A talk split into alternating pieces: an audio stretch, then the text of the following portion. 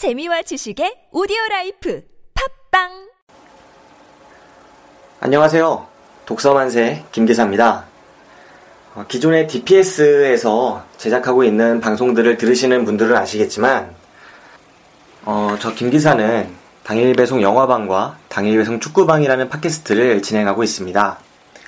어, 이번에 새로운 팟캐스트로 독서만세라는 채널을 개설을 할 텐데, 어, 지금 하고 있는 이 방송은 이 앞으로 이 독서만세라는 채널이 어떤 방식으로 이루어질지 그리고 어떤 목적으로 만들어졌는지에 대한 어, 간략한 이야기를 먼저 해보는 말 그대로 먼저 방송입니다.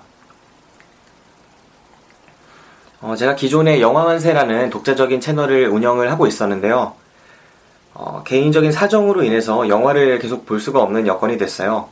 대신에 책을 좀 많이 읽을 수밖에 없는 그런 상황이 됐습니다. 그래서 어떻게 하면 지금 이 상황을 어떻게 하면 이렇게 책을 많이 읽을 수밖에 없는 이런 상황을 좀 더 생산적으로 활용할 수 있을까? 그리고 또 개인적으로 원래 팟캐스트 방송을 지금 계속 하고 있는 상황에서 어, 책을 어떻게 팟캐스트 방송과 연결시킬 수 있을까? 어, 이런 고민 끝에 어, 기존의 많은 방송들이 하고 있는 것처럼 저 역시 그렇게 발음이 좋거나 목소리가 좋거나 하지는 않지만 어, 책을 이 방송을 통해서 한번 읽어보는 그런 시간을 갖고자 합니다. 어, 일단 제 앞에 뭐 IT 혁명사 그 로런트 듀보이스라는 작가가 쓴 IT 혁명사라는 책이 놓여져 있고 뭐 숲에서 우주를 보다 데이비드 조지 해스컬이라는 작가가 쓴 그리고 로버트 고든이 쓴 인류학자처럼 여행하기 그리고 세상을 세상의 매듭을 푸는 교황 프란치스코 뭐 이런 책들이 놓여져 있어요. 그리고 그 밖에도 삶과 죽음에 대하여 그리고 존 케이지가 쓴 Silence 뭐 이런 책들이 놓여져 있는데 뭐 이런 책 가운데 한 권씩 한 권씩 어 제가 인상 깊게 읽은 구절을 한번 읽어보는 그리고 그 내용을 한번 녹음해보는 그런 시간을 갖고자 합니다. 그리고 상황에 따라서 제가 책을 읽고 어, 읽은 것에 대한 간략한 코멘트나 뭐 이런 것 정도는 붙일 수 있을 것 같고요.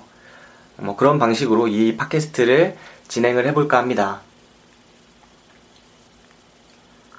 어, 이 팟캐스트를 운영하는 가장 큰 목적은요, 일단은 자기만족이에요.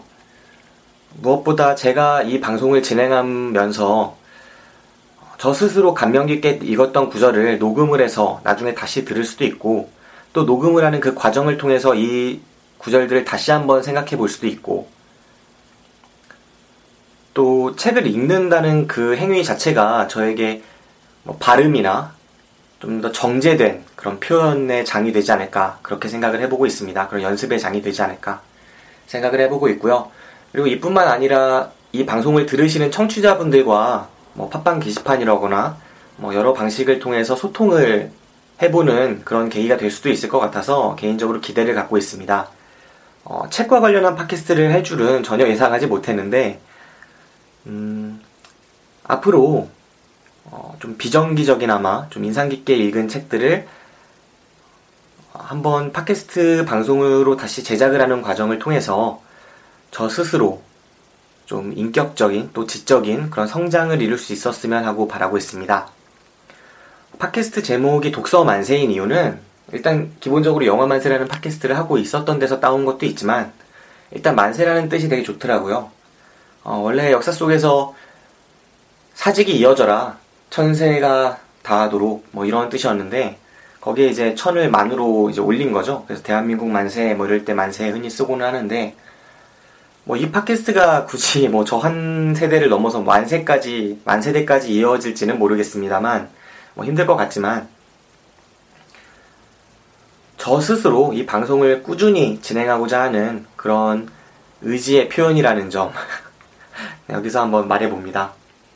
네, 먼저 방송이 길어지면 또 재미가 없으니까 음, 간략하게 마무리를 하고요.